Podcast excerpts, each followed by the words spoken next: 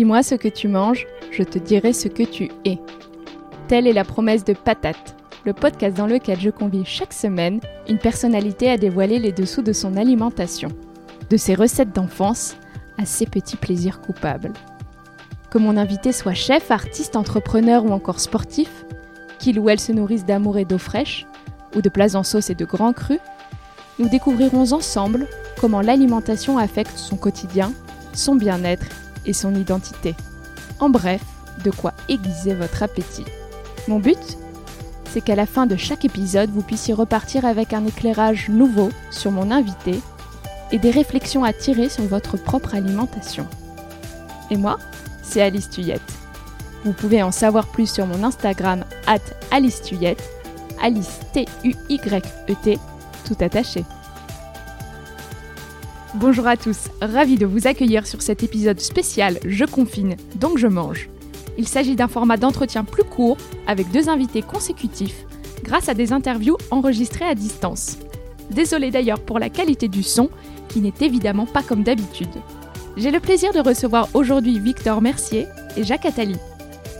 Victor est un chef engagé sur les questions de souveraineté alimentaire et d'écologie, engagement qu'il portait jusqu'au confinement dans son restaurant parisien Fief. Beaucoup d'entre vous l'ont certainement découvert il y a quelques années dans Top Chef. Jacques Attali, économiste et écrivain que l'on ne présente plus, nous a fait quant à lui l'amitié de sa présence pour partager ses observations et ses connaissances sur le secteur alimentaire. Deux regards croisés sur le futur de la restauration et plus largement de notre alimentation. L'un venant d'un homme de terrain, l'autre d'un des plus brillants observateurs de notre société. Victor a partagé sa vision de la période actuelle, qu'il présente comme une opportunité. En même temps qu'il est très lucide sur le risque de faillite et de fermeture de son restaurant, il démontre malgré tout une forme de sérénité et pense à l'après avec une maturité qui m'a impressionné. Revenir plus fort encore ou changer radicalement de vie, vous l'entendrez. Victor se confie également sur son quotidien, sur ce qui lui manque de sa vie de chef, sur le sport qu'il pratique et sur ses repas de confinés. Jacques Attali, quant à lui, enrichit les ressentis de Victor au travers de sa perspective sur la restauration de demain. Plus d'hygiène, des labels, plus de traçabilité, c'est ainsi que l'on pourrait résumer le futur du restaurant selon lui. Nous avons également échangé sur la réappropriation du repas comme lieu d'échange, la manière dont on peut mieux manger pendant le confinement, et enfin sur la société altruiste qu'il appelle de ses voeux dans le monde de demain. Pour commencer, vous entendrez que Jacques Attali a été un petit peu dédaigneux du nom du podcast, mais on a fini par s'accorder et à la minute où j'enregistre cette intro, il vient même de m'envoyer un texto me disant que finalement, il aime bien la patate. Si ce format vous plaît et que vous ne l'avez pas encore fait, ce serait superbe de me laisser un avis 5 étoiles sur Apple Podcast ou tout simplement de partager l'émission auprès de vos proches ou sur les réseaux sociaux. Je vous souhaite une très très bonne écoute. Et une dernière chose, restez jusqu'à la fin de l'épisode, vous, chers auditeurs, vous avez pris la parole et c'est juste formidable. Cher Victor, bonjour, je vous remercie de votre présence sur le podcast Patate. Je veux tout d'abord savoir si vous allez bien en cette période si particulière.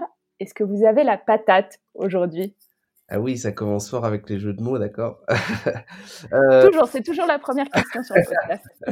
ouais, ouais, ça, ça, ça, va, ça va. Je profite de cette période pour, euh, bah, pour cuisiner, pour, euh, pour jouer, pour, pour, pour travailler.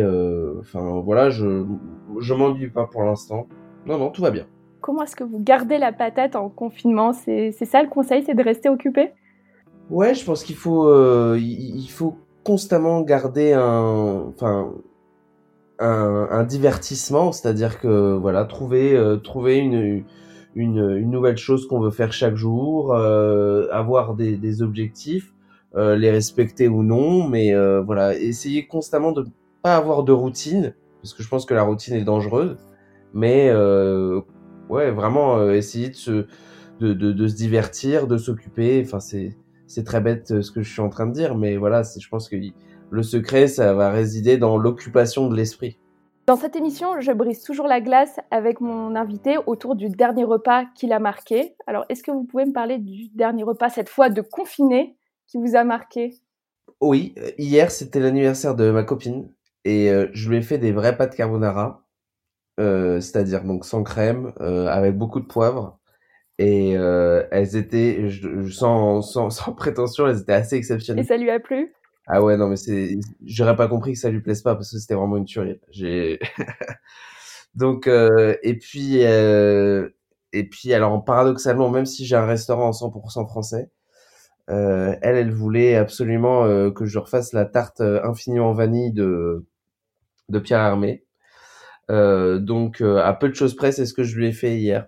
Donc, c'était pas mal, c'était plutôt sympa. Victor, vous parliez de votre restaurant. Je rappelle qu'il s'agit de Fief, pour fait ici en France. Vous l'avez ouvert il y a moins d'un an. Et l'un des engagements très forts du restaurant, c'est de ne s'approvisionner qu'en France. Vous le soulignez justement. Pas de café, pas de chocolat, pas de poivre, et bien qu'on ait trouvé euh, du poivre type poivre de Séchouan en France. Donc il y a, y a effectivement, il n'y a aucune exception. Et euh, mon grand jeu, c'est de, de, trouver des solutions euh, locales aux importations. Est-ce que vous parvenez à bien vous alimenter et à vous alimenter local pendant cette parenthèse excepté la vanille d'hier soir? Tout à fait, oui, oui. Globalement, euh, y a, je pense qu'il y a vraiment aucun problème à, manger local. Alors évidemment, là, on est, j'ai pas mes petits producteurs euh, à, portée de main, mais euh, je, me fixe des limites en fait. Euh, la limite saisonnière et euh, la limite euh, locale. L'autre jour, j'étais scandalisé de voir, de voir les agneaux parce que là, on approche de Pâques les agneaux que j'ai trouvés dans, dans, le supermarché où j'ai fait mes courses étaient néo-zélandais. Et euh, je ne comprends pas trop ce qui se passe euh, avec ça, quoi. Euh, donc oui, moi je, je, me fie évidemment aux appellations et aux origines. moi, mon objectif en tant que consommateur, c'est de faire travailler bah, l'économie française. Et, et évidemment, bon, ça deux saisons. Les saisons, je les connais mais euh, voilà, je, je, je, me, je me renseigne toujours de temps en temps parce que parfois il peut y avoir des ingrédients qui sont un peu trop en avance. Et l'autre jour, là, je trouvais que les fraises étaient, étaient en avance et puis je me suis renseigné un peu et finalement, ça commence début avril. Et euh, mais bon, voilà. Donc je fais, j'essaie de le plus possible de faire travailler l'économie française et euh, et euh, je, comme je connais mes saisons, bah, j'achète de saisons. Pour les gens qui nous écoutent, s'ils ont des doutes sur les saisons, et eh bah, ils prennent leur téléphone et puis ils tapent euh, fruits de saison mois d'avril ou mois de, mois de mai et ils vont tout de suite avoir les informations. Et ça, c'est hyper important, c'est que au moins les informations sont là. On n'a plus l'excuse de dire euh, il y a dix ans, euh, ah oui, mais je connais pas mes saisons parce qu'on n'avait pas forcément les infos.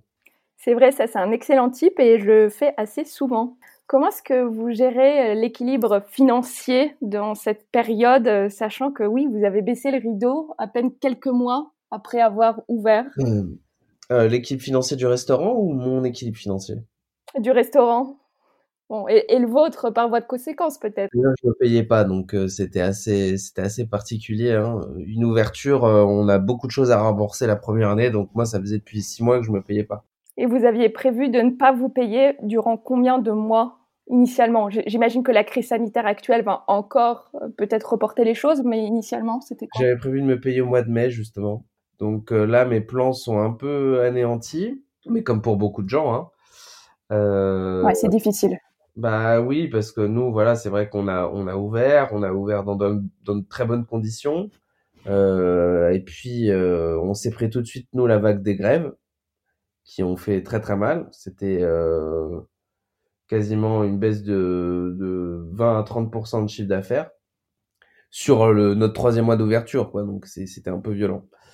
Et puis là, le Corona, bah là, je maintenir l'équilibre financier. Euh, oh, très honnêtement, je le maintiens pas. Hein. La, trésorerie, elle a, elle a diminué de, plus de la moitié.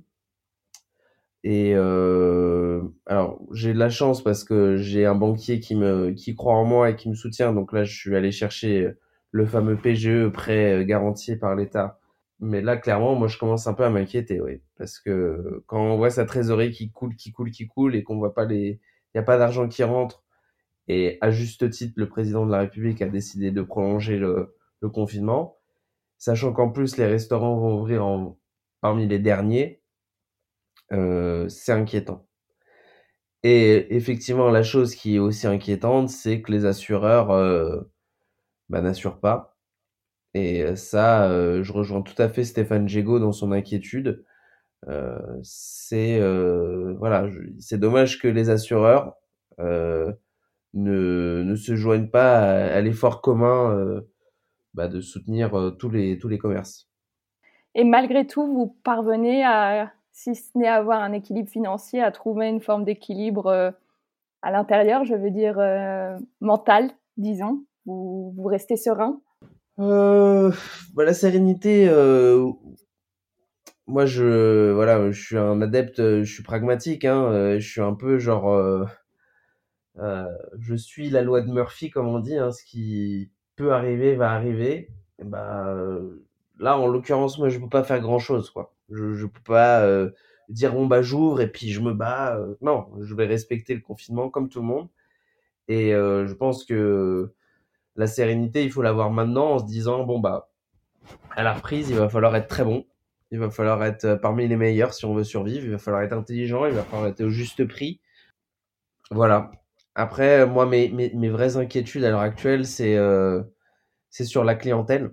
Je pense qu'on va avoir euh, dès la reprise, dès quand on va réouvrir, et je pense que on va pas réouvrir tout de suite parce que les, les cafés, restaurants, encore une fois, et les discothèques vont, vont ouvrir en dernier.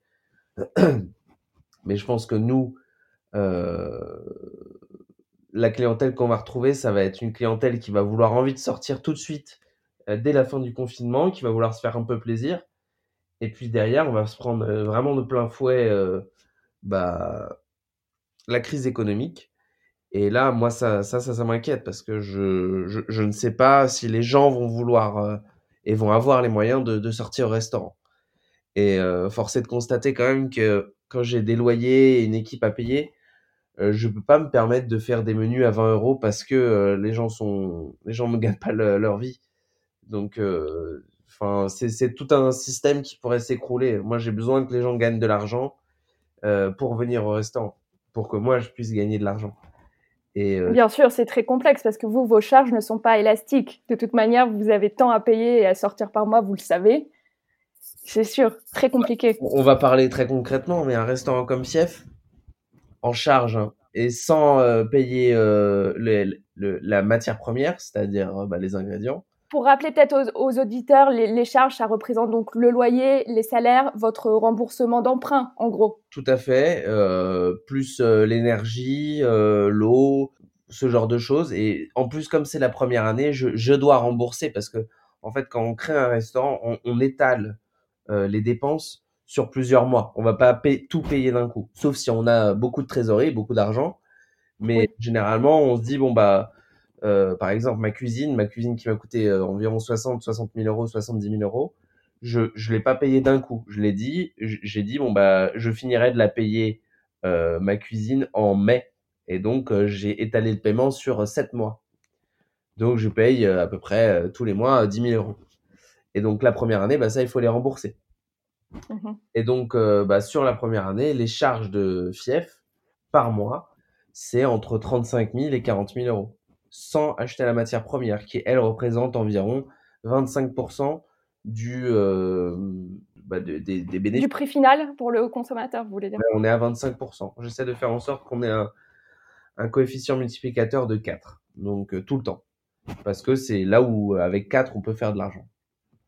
D'accord. Bah, écoutez, en tout cas, je vous remercie pour votre transparence et je crois que c'est important que vous, vous disiez tout cela parce que le consommateur a besoin aussi de se rendre compte des charges que, que doit supporter un restaurateur derrière. Et en fait, parfois, je crois que le consommateur a une vision un petit peu euh, naïve en se disant, bah, quand je vais au resto, ce que je paye, c'est, c'est le coût des ingrédients. Mais non, en fait, il y a tellement, tellement, tellement de choses derrière. Tout à fait, c'est hyper important. Et euh, moi, il y a vraiment un commentaire qui me rend malade, euh, c'est un peu cher. Euh, il faut comprendre quand même qu'il y a effectivement tout un système derrière. Il y a euh, le loyer, les euh, l'emprunt, les salaires, euh, la matière première. La matière première, elle, il faut qu'elle rémunère correctement euh, l'agriculteur, le producteur, euh, potentiellement l'intermédiaire s'il y a un intermédiaire.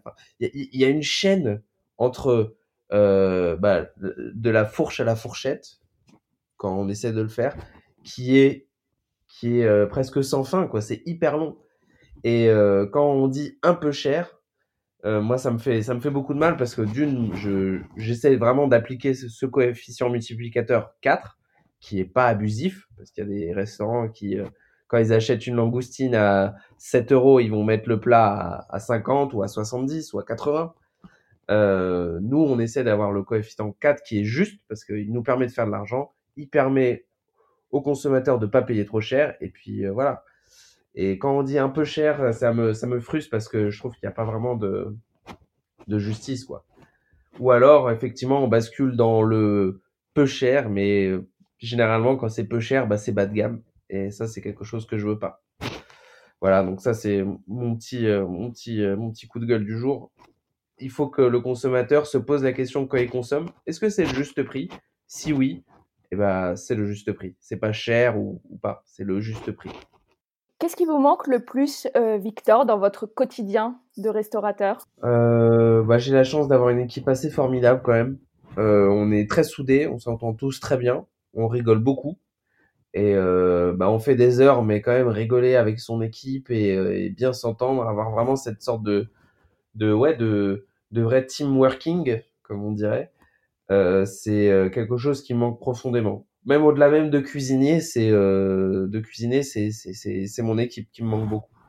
Victor, le but de Patate, c'est de connaître une personnalité au travers de ses assiettes. Alors, une question traditionnelle maintenant dans cette émission manger, ça représente quoi pour vous? Eh ben manger pour moi c'est deux choses. C'est euh, ce qui nous rend humains. Donc c'est-à-dire que manger, mais cuisiner surtout, c'est euh, ce qui nous définit en tant qu'être humain. On est la seule espèce à le faire. On est la seule espèce à cuisiner ce qu'on des, des, les, produits environnants. Manger c'est un acte citoyen parce que il définit qui on est. Euh, je viens de sortir mon film avec mon meilleur ami qui s'appelle Pour eux, qui est un film sur la souveraineté alimentaire. Et on ouvre le film sur euh, nous sommes ce que nous mangeons, mais ce que nous mangeons peut être euh, peut nous aider à être beaucoup plus que ce que nous sommes. Bon, elle est un peu, elle, elle est subtile, mais euh, voilà. En gros, effectivement, je pense vraiment qu'on est ce qu'on mange. Et euh, manger, c'est un acte politique. C'est euh, cautionner un système ou en défendre un autre. Donc voilà, il y a, trois choses pour moi, manger, c'est sur beaucoup de, c'est sur plusieurs aspects, sur plusieurs euh, paliers, on va dire. C'est ce qui nous rend humains, c'est euh, ce qui nous rend citoyens, et c'est ce qui peut nous rendre aussi euh, bah, les fameux euh, consommateurs euh, du changement. Eh oui, bien sûr, c'est un acte militant. Tout à fait. En période de confinement, je me demandais, est-ce que vous parvenez à maintenir une routine et plus spécifiquement avec les repas, puisque c'est bien sûr le propos du podcast, d'autant plus qu'en fait vous avez un rythme très très différent de celui que vous aviez quand vous étiez restaurateur il y a encore quelques semaines. Oui, euh, oui, parce que c'est vrai que quand, bah, quand, quand j'avais mon restaurant, je mangeais une fois par jour. Là, je mange trois fois par jour.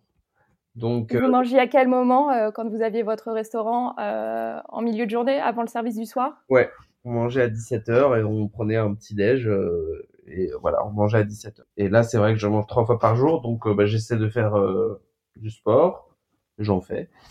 Et oui, à part ça, il y a pas, y a, c'est c'est juste un, un, autre mode de vie total quoi, qui est pas désagréable. Quand vous avez un, un petit coup de blues du confiné, vous avez envie de manger quoi? J'ai pas de coup de blues. Ouais, c'est génial. Euh, non, non, mais Tant mieux. je, enfin, euh, ce qui, ce qui nous manque le plus euh, quand on est restaurateur, c'est le temps.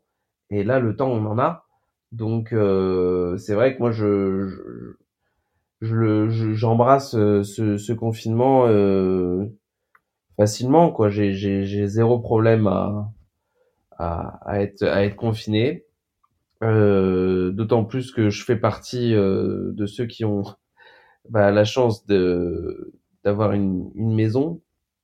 Donc euh, moi je, je, suis parti je suis parti de Paris parce que c'est vrai que j'avais un 20 mètres carrés et euh, j'étais avec euh, j'étais avec ma copine et c'est vrai que euh, bah, je, malheureusement je comprends ceux qui veulent partir de Paris quoi. Je je peux pas leur en vouloir parce que je je, je suis comme eux et, euh, et je je respecte tout à fait ceux qui sont restés parce qu'ils avaient pas le choix et je trouve ça courageux mais moi j'avais l'occasion de le faire et je suis parti Et euh, voilà. Euh, c'est, après, c'est vrai que c'est maintenant je le regrette un peu parce que je j'ai pas pu. Euh, euh, là, je sais qu'il y a pas mal de mouvements qui ont été faits pour pour aider les soignants et moi de, de là où je suis, bah, je peux pas le faire. Donc ça me, je suis un peu déçu de moi-même, mais en même temps, c'est vrai que bah, c'est quand même beaucoup plus facile quand on a un quand on a un jardin, quoi. Donc voilà, moi je c'est c'est malheureusement le, le confinement est pas est pas est pas difficile pour moi parce que j'ai je suis parti et euh, je suis parti de Paris quoi. Et d'ailleurs euh, bah, le, le, seul coup de blues que j'ai qui m'inquiète un peu c'est la reprise et euh, bah, ça me permet aussi de réfléchir à la suite ce que ce que je voudrais faire potentiellement et c'est vrai que je me rends compte euh, je me suis fait la réflexion quand même euh, je parle souvent de souveraineté alimentaire mais je me dis qu'à Paris on n'en a pas vraiment et que si demain on a une crise beaucoup plus grave sans basculer dans la collapsologie ou euh, ou euh, le survivalisme. Mais si on a une crise plus grave, euh, l'autosuffisance alimentaire de Paris, elle est de 48 heures. Euh, j'ai pas de jardin, j'ai pas de quoi me nourrir. Personne n'a de quoi se nourrir quasiment sur Paris si on n'a plus de camions qui nous apprévisionnent. Et je pense que ça pourrait vraiment être un très très gros problème à venir. Et c'est vrai que là, je suis en train de me faire la petite réflexion quand même. Euh, bon bah si euh, je vais me battre, hein, mais si le restaurant ne survit pas, je pense que je vais changer totalement de d'approche de vie et euh, je pense plus m'installer en province ou en campagne et créer peut-être une une maison d'hôte ou une, un vrai restaurant d'hôte avec une production et être en quasi autosuffisance alimentaire. Chose qui me paraît vraiment extrêmement importante pour les années à venir. Écoutez, c'est un projet qui a du sens et ce serait un merveilleux projet. Je suis sûre que ce serait un, endroit formidable, mais on, espère vraiment de tout cœur que ça va continuer pour vous à Paris encore quelques années, vraiment. Bah oui, mais après, si, enfin, si, si ça doit arriver, encore une fois, ça arrivera. Moi, je, je, ça me fait pas peur de, de, de me dire bon bah je, je dois changer radicalement. La seule chose qui pourrait m'inquiéter, c'est de ne pas rembourser l'emprunt. Et ça, ça, parce qu'effectivement, si j'arrive pas à rembourser l'emprunt et que ça, c'est un risque aussi, hein, c'est que l'investissement de base soit supérieur, largement supérieur au prix de revente. Et là, vraiment, là, c'est comme ça qu'on crée des dettes. Et là, je pense qu'il y a beaucoup de gens aussi qui vont se retrouver dans ce stade, dans, cette position-là. Euh, il va falloir vraiment aussi que, euh, à la revente, on ait une sorte de garantie de pas revendre moins cher que ce que ça nous a coûté. Parce que là, c'est, sinon, c'est une catastrophe. Oui, là on rentre dans une spirale extrêmement compliquée, mais évidemment ça va être un challenge puisque puisque en fait les, les, les prix de vente vont fatalement s'effondrer si on, est, on a une véritable crise économique. Euh, enfin, a priori c'est c'est ce qui s'annonce. Et, et surtout votre emprunt, c'est un emprunt là sur euh, sur 9 ans que vous avez contracté? 7. 7 7 D'accord. Ouais, je crois. Et oui, oui, ça c'est c'est très inquiétant. C'est ça qui est très inquiétant parce que euh...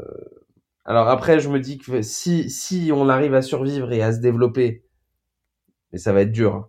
Bah, va y avoir des opportunités aussi de d'agrandissement parce que bah effectivement, va, si ça s'effondre, euh, il y aura, on aura peut-être la chance de pouvoir acheter euh, des lieux un peu moins chers. Et je, je, je ça, je, attention, hein, je le dis, euh, je me dis pas ça en me frottant les mains en disant vivement qu'il y ait des gens qui qui mettent la clé sous la porte. Je suis aussi dans cette dans cette position, mais je me dis quand même effectivement que si nous on survit, euh, bah va y avoir potentiellement des opportunités pour pour s'agrandir aussi. En fait, cette période, je la vois, euh, je la vois comme une période de challenge, mais euh, et c'est c'est triste à dire, d'opportunité. Et c'est pas de l'opportunisme, c'est euh, une, une, vision effectivement un peu plus euh, à grande échelle, parce que je considère que le concept de fief est, est très important. Et euh, voilà, et je je, je préfère 100 fois euh, essayer de développer un restaurant fief plutôt que ce soit un Burger King qui rachète euh, un lieu, vous voyez ce que je veux dire? Bah, Bien sûr, c'est ça. Si le marché va se reconcentrer parce qu'il va, il va se concentrer fatalement parce que des gens vont devoir disparaître, on espère que ce soit au profit d'adresses vertueuses qui portent des véritables projets qui ont du sens et qui ont une raison d'exister. Et, voilà, et pas justement des, chaînes qui font, euh, bah, disons-le, euh, des cochonneries disons-le. Ouais, c'est un peu le mot. Euh, mais effectivement, c'est, je pense que le, le, le 100% français a, de beaux jours devant lui. Et, et justement, pour moi, c'est vraiment le moment pour essayer de se placer, bah, comme je, le dis sans prétention, mais la référence en, en 100% français euh, sur euh, sur la capitale et euh, après pourquoi pas se développer un peu plus. Mais mais si ça ça marche pas, bah il faut toujours avoir un plan B. Très bien Victor, on va revenir un petit peu à, à vos assiettes. Enfin, pas vraiment les assiettes, mais à votre rapport à l'alimentation. Euh, de manière plus générale, en, dehors de cette parenthèse, qu'est-ce qui vous donne le plus d'énergie en dehors de la nourriture? Puisqu'on le sait, la nourriture, c'est notre premier carburant, mais quels sont vos autres carburants? Ah bah c'est le sport. Hein. C'est, euh, j'ai, euh, j'ai la chance de, de, de, Sur Paris, je boxe beaucoup. D'accord. Euh, j'essaie d'avoir euh, toujours au moins 3 à 4 heures par semaine de boxe. Mais euh, là, maintenant, voilà, c'est c'est c'est le sport hein, qui euh, qui me permet de bah de je pense de toujours à essayer de comment dire oui de rester euh, sain d'esprit, on va dire. Je pense que c'est très important, ça permet de d'évacuer beaucoup de choses. Donc euh, assurément, au-delà de la au-delà de la nourriture, il y a le sport et puis il y a moi c'est c'est c'est les perspectives d'avenir qui sont euh, un de mes carburants aussi. C'est euh, de me dire bon bah ok, c'est c'est c'est assez excitant quand même parce que comme on est sur une période euh, qu'on n'a jamais connue, euh, je trouve qu'il faut il faut euh, il faut se projeter intelligemment et, euh, et, et il va falloir prendre les bonnes décisions au bon moment. Et euh, ouais, je suis un peu joueur euh, à limite sadomaso, mais mais euh, voilà, c'est, je trouve ça euh, intéressant cette, cette époque. Parce que je me dis, putain, il y a, il y a vraiment, euh, il y a vraiment de gros, gros challenges à, qu'on va avoir tous à relever ensemble. Et il va falloir être intelligent et, et prendre les bonnes décisions. Donc euh, voilà, il y a ça qui me qui m'excite beaucoup. Oui, on le sent, ça, ça vous motive, ça vous stimule. Beaucoup pourraient le trouver effrayant, mais vous, ça, on sent une mentalité d'entrepreneur. Ah peut-être. Bah après, je, enfin là, là en l'état, euh, on peut rien faire. Hein. On est confiné, et puis ça va encore durer deux semaines. Mais euh, les, deux trois prochains mois vont être très intéressants, je pense, euh, pour tout le monde, parce que va y avoir des changements radica radicaux, je pense de de prisme de société. C'est-à-dire des gens qui vont peut-être dire bon bah moi ça y est, je, je quitte Paris, j'en ai ras le bol. Il y en a d'autres qui vont dire bon bah c'est ici qu'il va y avoir du travail. Euh, donc ils vont revenir, c'est, ils vont vouloir euh, aller au restaurant, mais en même temps, nous les restaurateurs, il va falloir qu'on se place.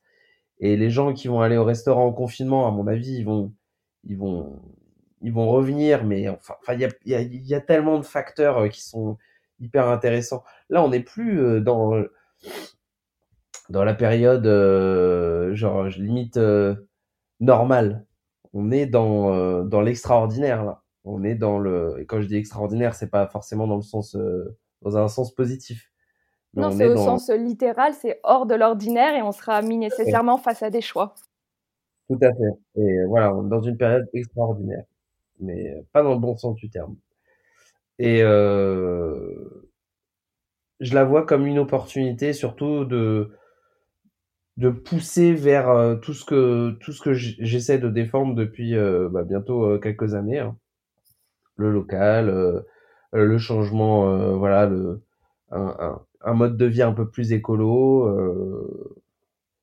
Enfin voilà, je, je pense qu'il y a, il y, a, il y a beaucoup d'enseignements qui vont être tirés de cette période et j'ai hâte de voir ça. Et vous êtes optimiste face à ces changements-là qui pourraient advenir? Je sais pas.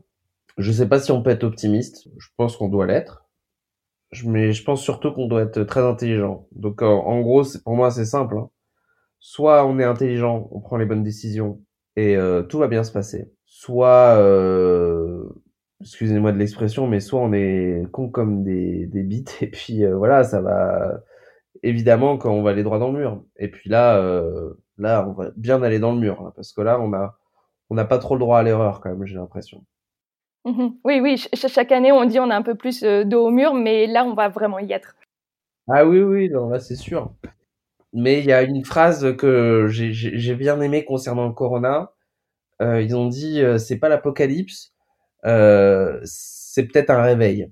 Et je trouve que c'est, je pense que ça peut être vrai. Maintenant, La, la vraie question, c'est qu'est-ce que qu'est-ce qu'on va faire de cette époque? Qu'est-ce qu'on va faire de ce moment précis, de cet instant T, bah pour pour essayer d'en sortir beaucoup plus grand et beaucoup plus fort? Je vais vous demander un petit effort d'imagination avant de passer aux questions rapides. Nous sommes sortis du confinement. De quoi serait composé votre premier repas? Ce serait où? Il y aurait quoi sur la table? Mais de, dans l'opulence, là, hein. c'est-à-dire genre euh, je, mange sans faim. Exactement, là c'est la, projection euh, fantasmagorique totale, vous pouvez faire ce que vous voulez. Je mangerais bien un ramen euh, avec, avec un peu de kimchi c'est totalement hors français là ce que je vais dire. Tout ce que je vais dire, c'est pas français. Pizza napolitaine euh, juste euh, bien soufflée. Euh, je vais prendre aussi quelques petits baos de mes amis petits baos. Qui d'autre? J'ai mon pote Mathieu Técher qui fait un excellent pâté en croûte. Mathieu Técher du Mont Saint pour Saint. Et allez, on, allez, on va prendre quelque chose de bien français quand même. Un poulet rôti avec euh, quelques pommes de terre grenaille, mais ça je pourrais le faire, euh, ici en vrai. Hein. Mais juste parfaitement, euh, parfaitement réalisé, avec quelques petites asperges et un peu d'ail des ours, voilà, le truc. J'ai pris un peu de fast-food et allez, je, et j'avoue que je me ferais bien aussi un petit burger, mais pas forcément, pas forcément à la viande, un, bon burger aux champignons, au portobello, là, ça c'est super bon. Voilà, un truc comme ça. Super, ça nous donne envie. Nous approchons de la fin de l'épisode. Victor, êtes-vous prêt pour des questions courtes auxquelles vous devez répondre le plus vite possible? D'accord. C'est l'interview Patates en rafale, édition spéciale Je confine, donc je mange, avec Victor Mercier. Sucré ou salé? Salé. Petit déjeuner, déjeuner ou dîner? Dîner. Cuisine maison ou repas livraison? Maison. Recette fond de placard, des pâtes ou du riz? Pasta. Vous êtes un fervent défenseur de notre terroir. Dans quel autre pays que la France pourriez-vous habiter et travailler, donc cuisiner? Allez, le Pérou. Votre look de confiné, pyjama jogging ou sapé comme toujours? Pyjama legging.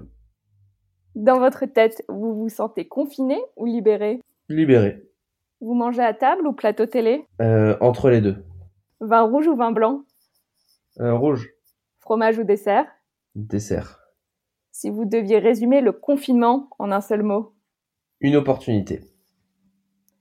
Très bien, Victor. Un petit message pour les auditeurs de Patate en cette période compliquée pendant laquelle on a plus que jamais, je pense, besoin d'énergie positive pour terminer. Évidemment, on reste chez soi. On, on, on est sérieux dans, dans, son, dans notre application de ce confinement.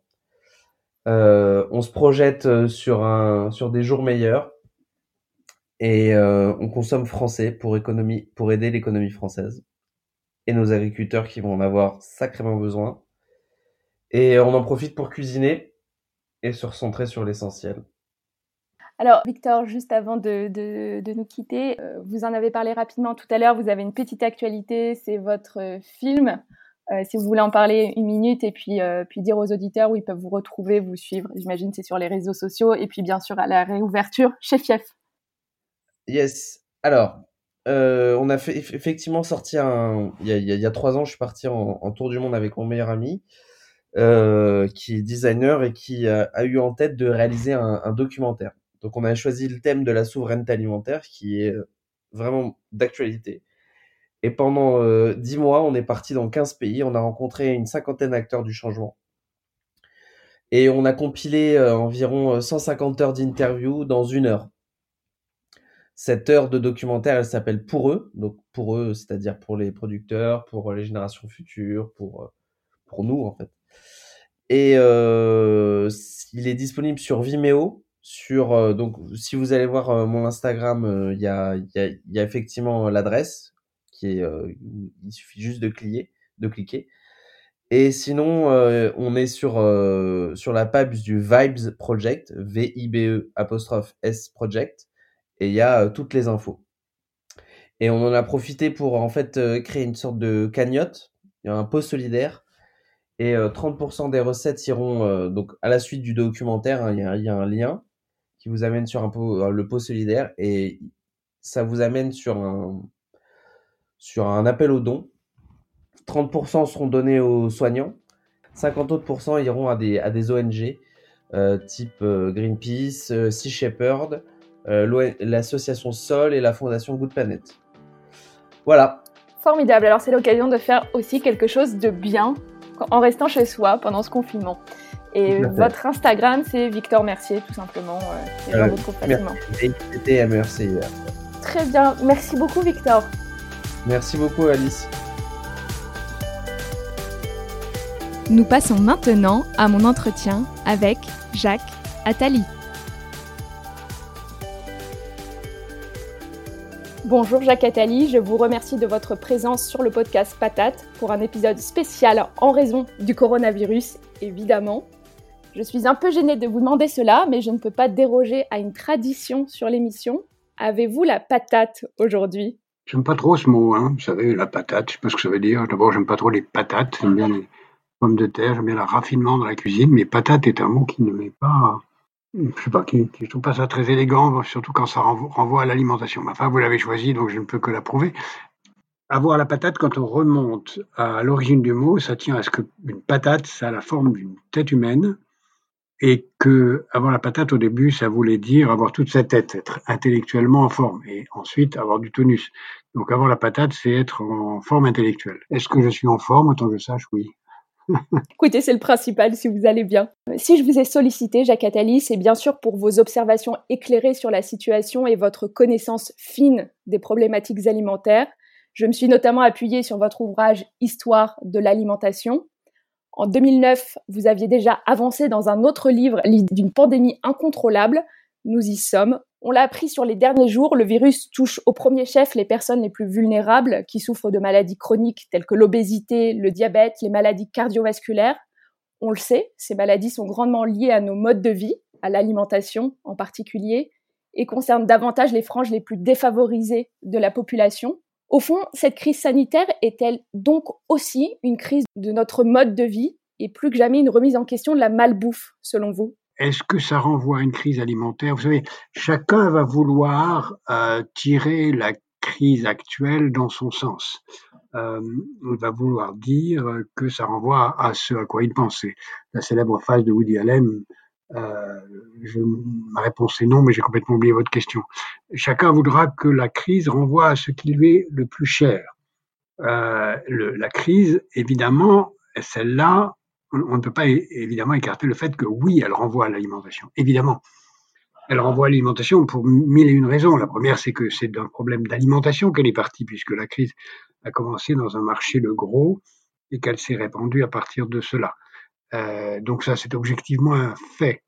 Deuxièmement, parce que il semble, même si je m'abstiens dans cette période de tout commentaire de nature médicale, parce que je n'ai aucune compétence et je ne veux pas jouer aux faux médecins de, de Molière, euh, qui prétendent régenter ce qu'il faut faire euh, à partir de sondages ou, d'opinions de café du commerce. Mais si l'on en, si en croit les statistiques communément véhiculées, une part significative des gens qui souffrent le plus de cette maladie, de cette, oui, de cette épidémie, sont des gens qui sont en euh, problème alimentaire grave. Alors, euh, donc ça renvoie au fait que, premièrement, cette maladie est née d'un problème alimentaire et que, deuxièmement, elle est particulièrement grave pour les gens qui ont des problèmes alimentaires, qui sont pour l'essentiel, en effet, vous avez la gentillesse de citer mon livre, des gens dans une situation financière ou sociale euh, très mauvaise, qui ne savent pas et ne peuvent pas et n'ont pas les moyens de se nourrir décemment. Naturellement. On parlait de votre livre, je vais le, citer ou en tout cas y faire référence encore une fois. Vous décrivez le repas comme un acte profondément social. Et pourtant, vous voyez, aujourd'hui, on n'a jamais été aussi isolé dans ce confinement. Il n'y a plus de déjeuner d'affaires, c'est fini les grandes tablées familiales ou d'amis. On est seul, ou en tout cas, la sociabilité du repas est vraiment réduite à celle de la stricte famille. Alors ensuite, que pensez-vous? Est-ce qu'on va réinvestir le repas comme lieu d'échange ou on va garder des habitudes de ce confinement? Ben D'abord, euh, ce confinement permet euh, de retrouver dans la durée du temps pour se nourrir. du temps. Euh, on ne peut pas prétendre qu'il faut manger à, toute vitesse devant son ordinateur, peut-être pour certains qui travaillent beaucoup. Il ne faut pas non plus oublier, parce qu'on parle de ceux qui sont confinés, mais euh, il y a des, deux tiers des gens qui travaillent. Hein.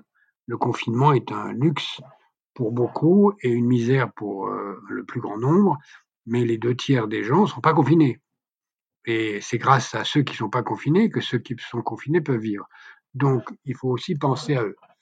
Deuxièmement, parmi ceux qui sont confinés, avant de parler de, la nature du repas sur lequel je vais revenir, il faut souligner qu'il y a beaucoup de gens dans les milieux modestes qui devaient euh, consacrer un peu moins d'argent à se nourrir parce que les enfants étaient nourris à la cantine à un prix qui était soit subventionné, soit en tout cas qui leur coûtait moins que ce que ça leur coûte aujourd'hui.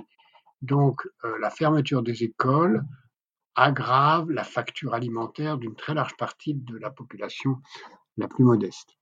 Enfin, euh, on peut imaginer très bien que dans la circonstance actuelle, non seulement on a plus de temps pour manger, mais on peut respecter dans la circonstance actuelle, avant de penser à ce qu'on fera après, on peut respecter euh, du temps, prendre son temps pour manger. On peut manger avec d'autres à distance, en vidéoconférence. C'est, pas triste. On peut très bien imaginer qu'il y a déjà des apéros à distance, mais on peut avoir des repas à distance chacun dîne devant l'autre et les techniques de Zoom ou autres sont remarquables euh, et permettent de, de, fonctionner euh, de la meilleure façon possible.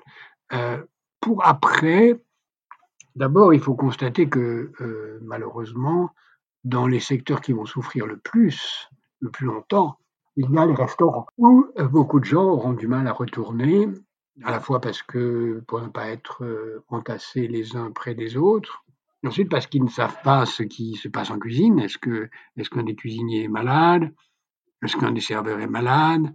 Comment on apporte le plat? Comment sont lavées les assiettes? Enfin, il y a toute une, une chaîne d'hygiène qui n'est absolument pas garantie et où beaucoup de gens, même si on vient en nourrissant à distance et si on porte un masque dans le restaurant, on aura le plus grand mal à euh, trouver une sécurité. Donc je pense qu'il y a, euh, il va falloir mettre en place des labels euh, d'hygiène beaucoup plus sérieux que ceux d'aujourd'hui, qui garantiront aux clients que, et si le, le respect n'est pas fait, le restaurant sera fermé, parce qu'il y aura des inspecteurs d'hygiène qui seront beaucoup plus exigeants que les inspecteurs d'hygiène aujourd'hui, ils vérifieront en permanence que personne n'est malade dans la cuisine, qu'aucun serveur ne l'est, que l'hygiène est totale, qu'on se lave les mains toutes les 10 minutes, etc. etc. Euh, ceci étant fait, lorsqu'on aura recréé une chaîne de confiance, alors ça redeviendra un secteur majeur de notre, de notre société et euh, cela pourra euh, fonctionner. Ça coûte pas cher. Ça ne pénalisera pas les restaurants bon marché, sauf évidemment qu'il faudra un peu plus de distance entre les uns et les autres, mais les exigences d'hygiène sont absolument nécessaires. C'est pour ça que j'ai dit souvent depuis quelques semaines que pour moi, ce qui va compter plus que tout, c'est ce que j'appelle l'économie de la vie. Et l'économie de la vie, c'est quoi? C'est un certain nombre de secteurs, la santé, l'alimentation, l'éducation, la recherche, euh, le digital, euh, les énergies propres, euh, l'hygiène, tous les secteurs liés à la sécurité et à l'information, à la distraction, à ce qui permet à une société de fonctionner, et dans lequel le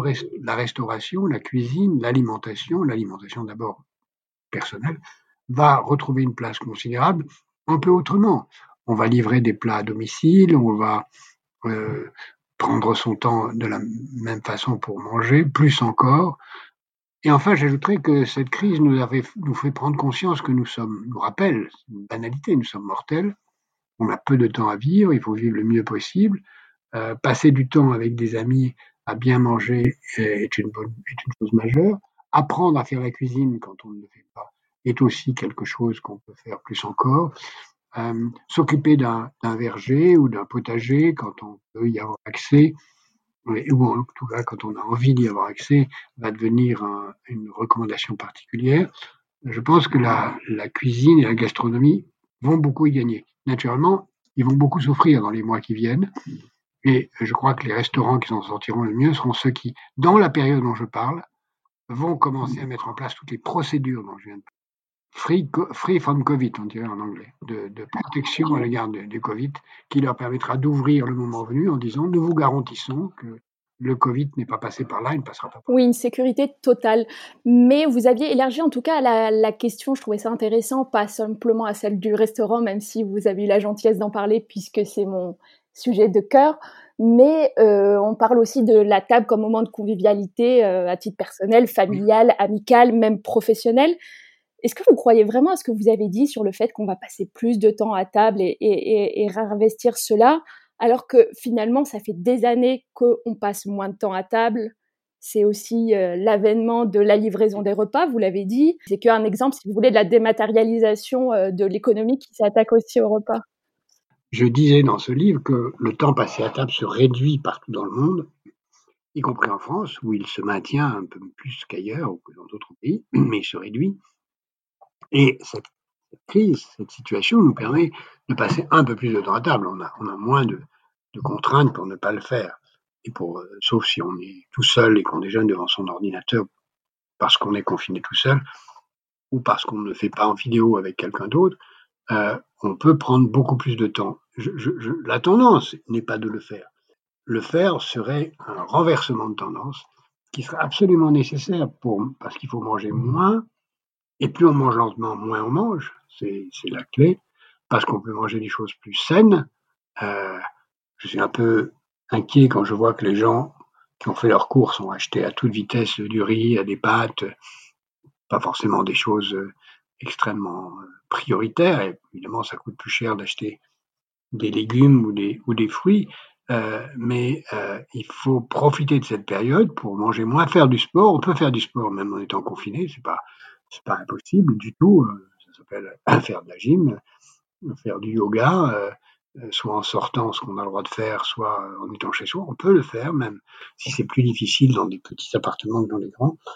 on peut se donner une discipline de vie dans lequel on se dit euh, bon bah, la, nourriture, on, va passer du temps soi-même à la faire, on, va manger moins mais avec des choses plus saines qu'on va surveiller nous-mêmes puisqu'on va pas les acheter tout fait autant possible. Ou si on les achète tout fait, bah, c'est des gens qui en ont vraiment confiance. Et donc ça peut créer, ça peut introduire l'hygiène comme un facteur de la gastronomie. Ce qu'on n'a pas assez fait à mon avis. Et là, vous, vous le dites, vous nous encouragez, et vous le disiez dans votre ouvrage également, à manger moins en quantité, à manger plus de végétaux et à augmenter la part des dépenses alimentaires dans nos budgets. Vous ne pensez pas qu'il est malgré tout difficile de priver les gens de cette forme de plaisir? Parce que pour beaucoup de gens, c'est un plaisir et c'est un plaisir accessible au quotidien dans des sociétés qui sont, euh, somme toute, assez hédonistes et individualistes. Je parle vraiment là, je me focalise sur la France, bien sûr, le monde est bien plus grand. Mon, mon, mon discours ne consiste pas à priver, ça consiste d'aucune façon à priver ça consiste à, ne manger, si possible, que des bonnes choses autant qu'on peut, et à euh, manger que des choses qui soient saines. Euh, il ne s'agit pas de se priver en rien. Et cela euh, peut permettre d'être, à mon avis, en meilleure situation pour beaucoup de gens, même, même si, encore une fois, c'est plus facile de le faire quand on a les revenus nécessaires.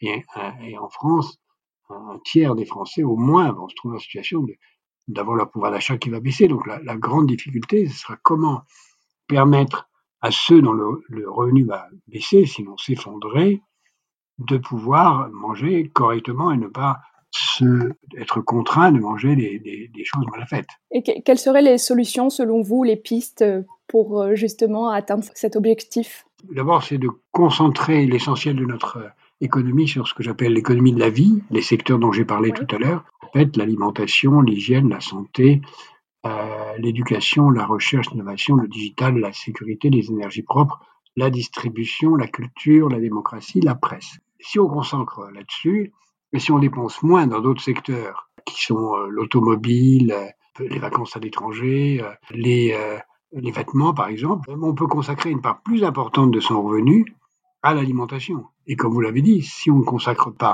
une part plus importante de son, revenu à l'alimentation, on n'ira nulle part.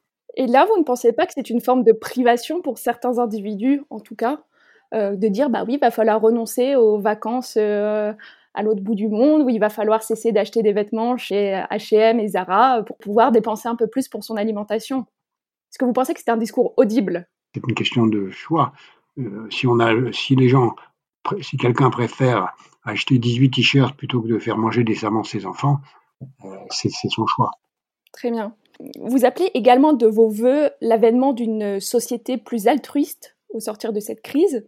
Quand on a vu certaines scènes chez nous de gens aller se précipiter, vous le disiez, euh, sur des pâtes, sur du riz, mais en tout cas avec des caddies complètement surchargés dans des hypermarchés euh, à l'annonce du confinement, est-ce qu'on n'en est pas un petit peu loin de cette société altruiste? Vous savez, en, 1940, il y a eu, euh, si on est généreux, 10% de résistants, mais le chiffre est sans doute moins important. Il y a eu, si on est généreux, seulement 10% de collabos, mais à mon avis, il y en a eu plus. Et il y avait 80% de gens qui euh, suivaient, qui euh, applaudissaient le maréchal Pétain en avril 44, comme ils ont applaudi le général de Gaulle en juillet, en août 44. Euh, on est là aussi de la même façon. Il y a quelques gens qui sont qui se conduisent très bien, qui sont altruistes, qui font ce qu'il faut, qui sont créateurs innovants, jeunes, pas jeunes, etc. Il y a quelques horribles gens qui sont des délateurs, qui dénoncent les infirmières quand elles habitent auprès de chez eux, enfin, ils piquent ceux qui doivent être piqués, les horribles gens, et puis a ceux qui... J'ai l'impression que les altruistes sont plus nombreux que n'étaient les résistants, ce qui n'est pas si mal. C'est un beau message d'espoir.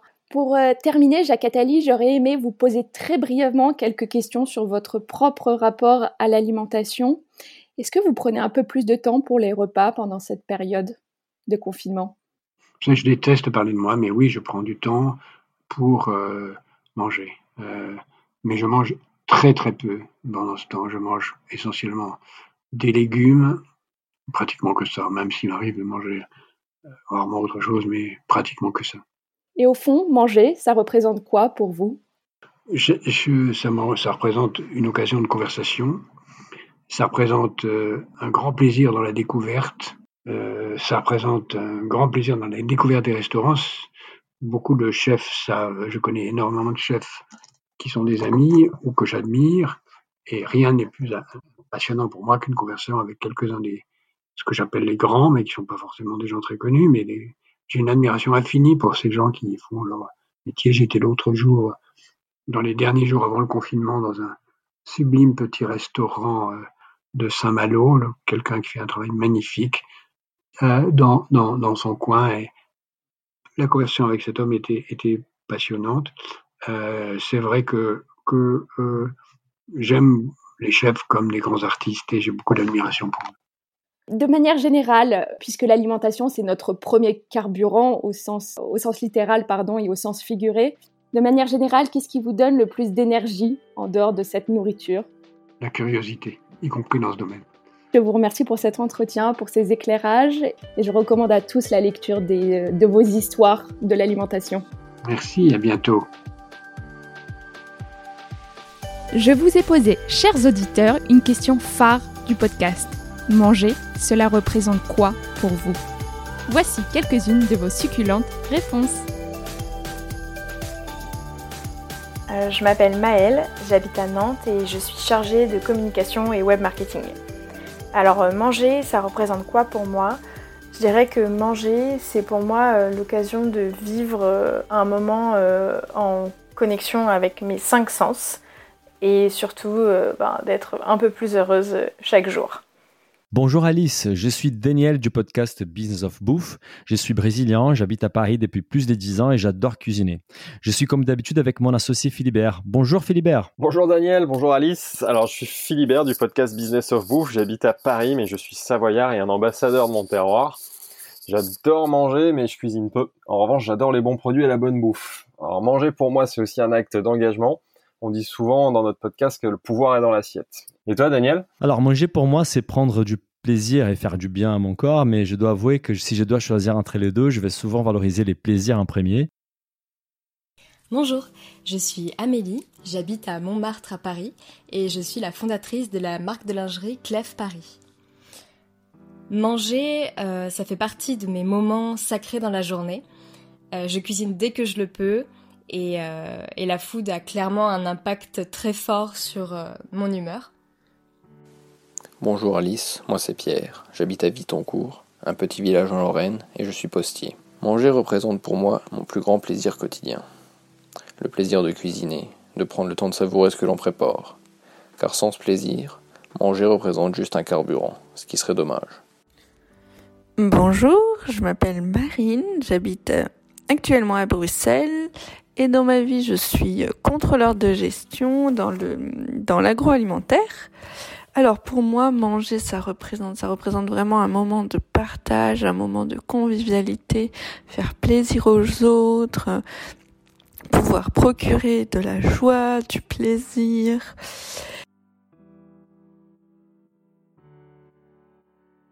Voilà, patate, c'est fini pour aujourd'hui. Je suis heureuse et reconnaissante que vous ayez pris de votre temps pour écouter cette conversation. Ça veut dire beaucoup pour moi. Si vous avez des questions ou des remarques à partager, n'hésitez pas à m'écrire à alice at ou à réagir sur mon Instagram at alicetuyette. Le mot de la fin Gardez la patate, régalez-vous et ne lâchez rien. En cuisine comme dans la vie, on peut tous accomplir nos rêves à condition d'honorer nos engagements avec courage, détermination et une sacrée dose de travail. Allez, à très bientôt sur Patate.